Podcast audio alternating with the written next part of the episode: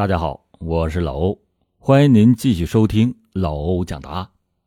在上一期节目中，老欧给大家推荐了一款能够有效缓解眼部疲劳的眼贴，感谢很多的听友们的支持和信任。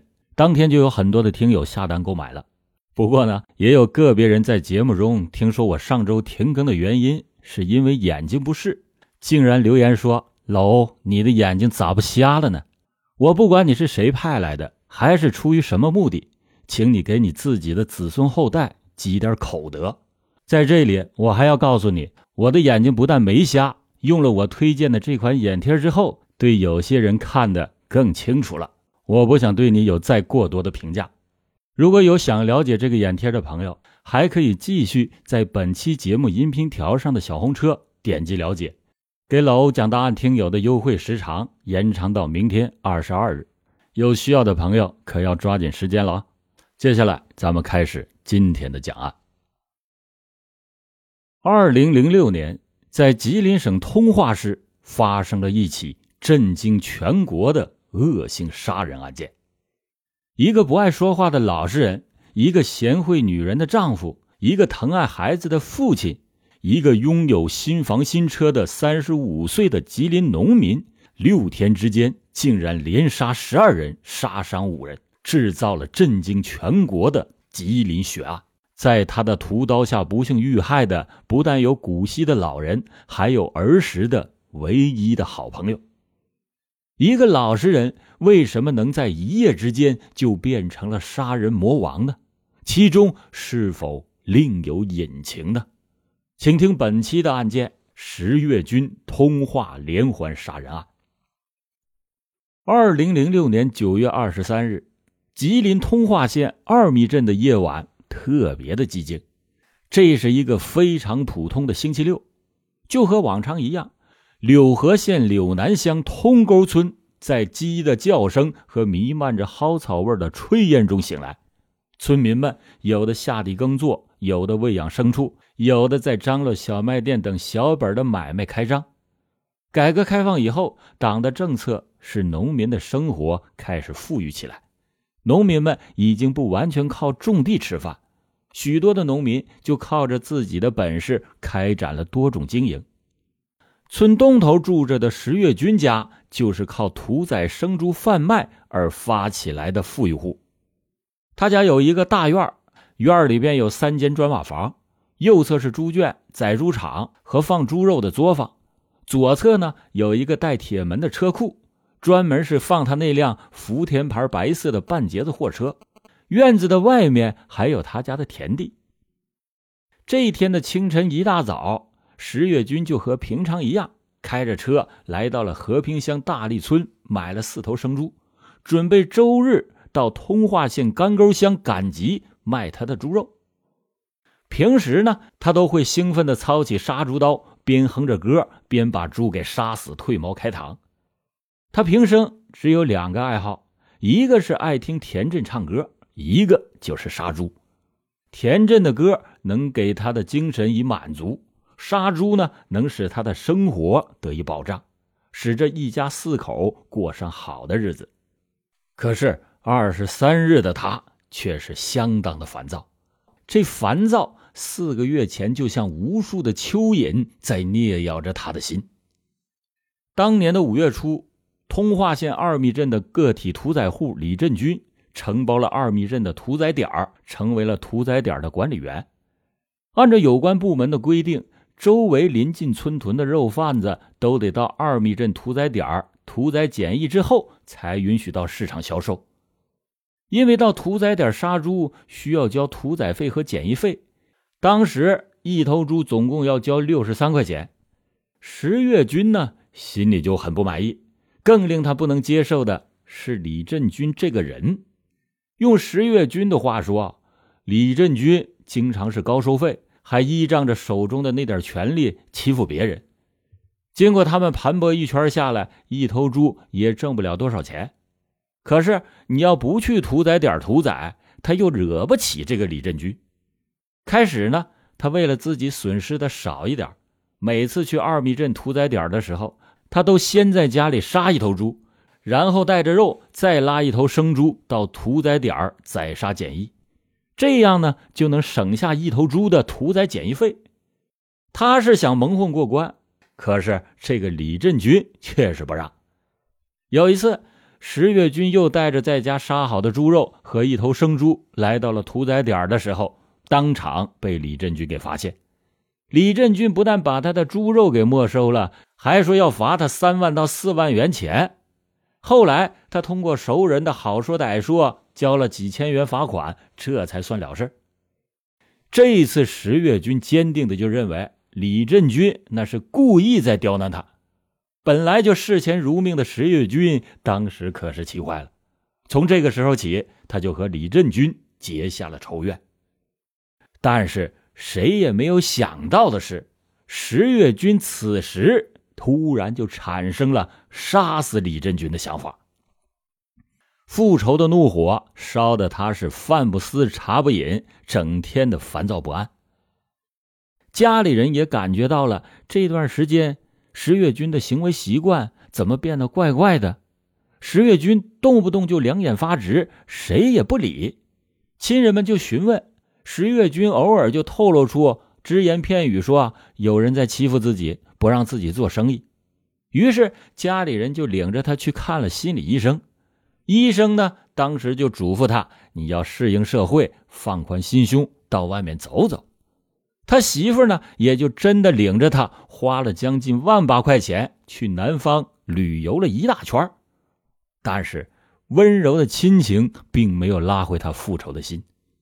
他回来以后，每次到屠宰点屠宰生猪的时候，面对着李振军，他就把仇恨一刀一刀的先砍在了猪的身上。这天，他望着四头猪，想到明天还要赶集卖肉，所以还是硬着头皮去到李振军的屠宰点杀猪。一想到还要送上门去受人家欺负，否则也没有别的出路，他就问自己。这样活着还有什么意思？于是就在九月二十三日下午三点，他在村里边理完发以后，来到了村里药店，买了两小瓶的鼠药，心里边就暗自决定：如果李振军这次还要刁难我的话，我就杀死他，然后再喝药自杀。到了天黑的时候，石月军带着四把杀猪刀。开着他那辆半截子货车，拉着两头猪来到了二密镇李振军的那个屠宰点他把两头猪卸下车以后，当时并没有看到李振军。最后，在一家饭店里边找到了正在和两个人喝酒吃饭的李振军。这仇人见面，分外眼红。从来滴酒不沾的石月军也凑上前去喝了几杯白酒。这几个人吃完喝完。李振军又开始张罗着打麻将，并不着急回去让十月军屠宰生猪。这样，接着又在饭店开始打起了麻将。他们一直玩到了半夜快十二点。当李振军和十月军从饭店出来以后，又遇到了二密镇干沟村的两名个体屠宰户，他们又一起来到了一家肉串店，开始吃肉串，又喝起了酒。在此期间。李振军就当着另外两个人的面前，声言厉色的问石月军说：“你小子这回没带家里屠宰的肉来吧？”石月军赶忙回答道：“说没带。”李振军又说：“我可告诉你，你要是再带的话，小心老子收拾你。”石月军赶忙重复又说了一遍：“我没带。”李振军颐指气使的又说：“我现在在喝酒，你可别惹我。”你要惹了我，老子现在就收拾你！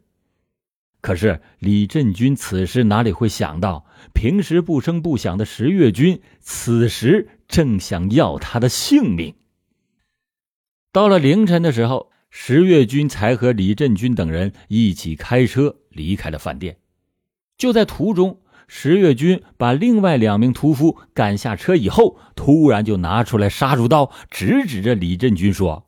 你处处为难我，我已经是忍无可忍了。今天就是你的死期。李振军一看这阵势，当时的酒劲儿一下子就清醒了。他连忙说：“你不要杀我，你不要杀我，我给你办个合法的杀猪点。”可是当时的十月军已经不顾李振军的苦苦哀求，把李振军活活的刺死在血泊之中。随后，十月军又把李振军的尸体拽到了通柳快速公路距离二密镇大概六公里处的排水沟里。原本想杀死李振军以后就自杀的十月军，因为杀红了眼，突然想起二密镇的畜牧站副站长王玉良。之前经常是无故的扣押他的猪肉和随意的罚他的款，又生杀意，于是他立即的奔赴王玉良的家里，展开了新一轮的血腥清洗。十月军开车返回到二密镇，以缴纳检疫费为名，骗门进入到王家，持刀把王玉良以及王玉良的妻子张丽丽、王玉良的父母等四个人当场杀死。就在这时。王玉良的哥哥王玉红听到异常的响动之后，赶到现场的时候，石月军又用杀猪刀刺他的腹部，造成了重伤。王玉红在和石月军搏斗的时候，硬生生的把石月军的杀猪刀当场给折断，石月军的腿部因此而受伤，逃离了现场。大约过了一个小时之后，就是九月二十四日凌晨两点多。十月军开车向北行驶，大概了十五公里，赶到了自己家所在的柳河县柳南乡南沟村刘国华家的小卖部。他以买面包为由，猛地就敲小卖部的门。刘国华一听是本村的人，就打开了门。没想到石月军趁着刘国华不备，用尖刀猛刺了刘国华的腹部数刀，当场将其杀死。石月军杀害了刘国华之后。随后又进入到卧室，猛刺刘国华的妻子曹德勤数刀，致曹德勤的胸部、背部、双臂都受了伤。随后，石月军又来到了本村的王刚的家里，以求王刚帮助他杀猪为由，进入到室内，再趁着王刚不备之机，用尖刀猛刺了王刚的腹部一刀，刺成了重伤。王刚和石月军拼死的搏斗，没办法。十月军又仓皇的逃离了现场。十月军从王刚家逃出来以后，开车来到柳河县三元浦镇朱大院村于洪友的家里。这个于洪友是十月军小时候的唯一的一个好伙伴。十月军就谎称要借钱，骗开了房门，进入到室内以后，趁着于洪友不备，手持杀猪刀，照着于洪友的腹部连刺了数刀，当场。把于洪友杀死，因为于洪友的反抗，石月军的手部又受了伤。慌乱之中，杀猪刀掉在了现场。于是石月军又回到了车里，再次的取了一把杀猪刀，返回到室内，想要杀死于洪勇的妻子谢红艳。但是由于谢红艳也是拼命的反抗，使得谢红艳只是受了一点轻伤。十月军担心被人发现，随后仓皇的逃离现场，跑到了附近的山中藏匿了起来。案发以后，九月二十五日，带有犯罪嫌疑人照片的通告就广泛的张贴在了柳河县的城市、农村大街小巷，以及文化娱乐场所，还有一些交通的要道。通告说，对提供抓捕线索的人员，公开悬赏十万元。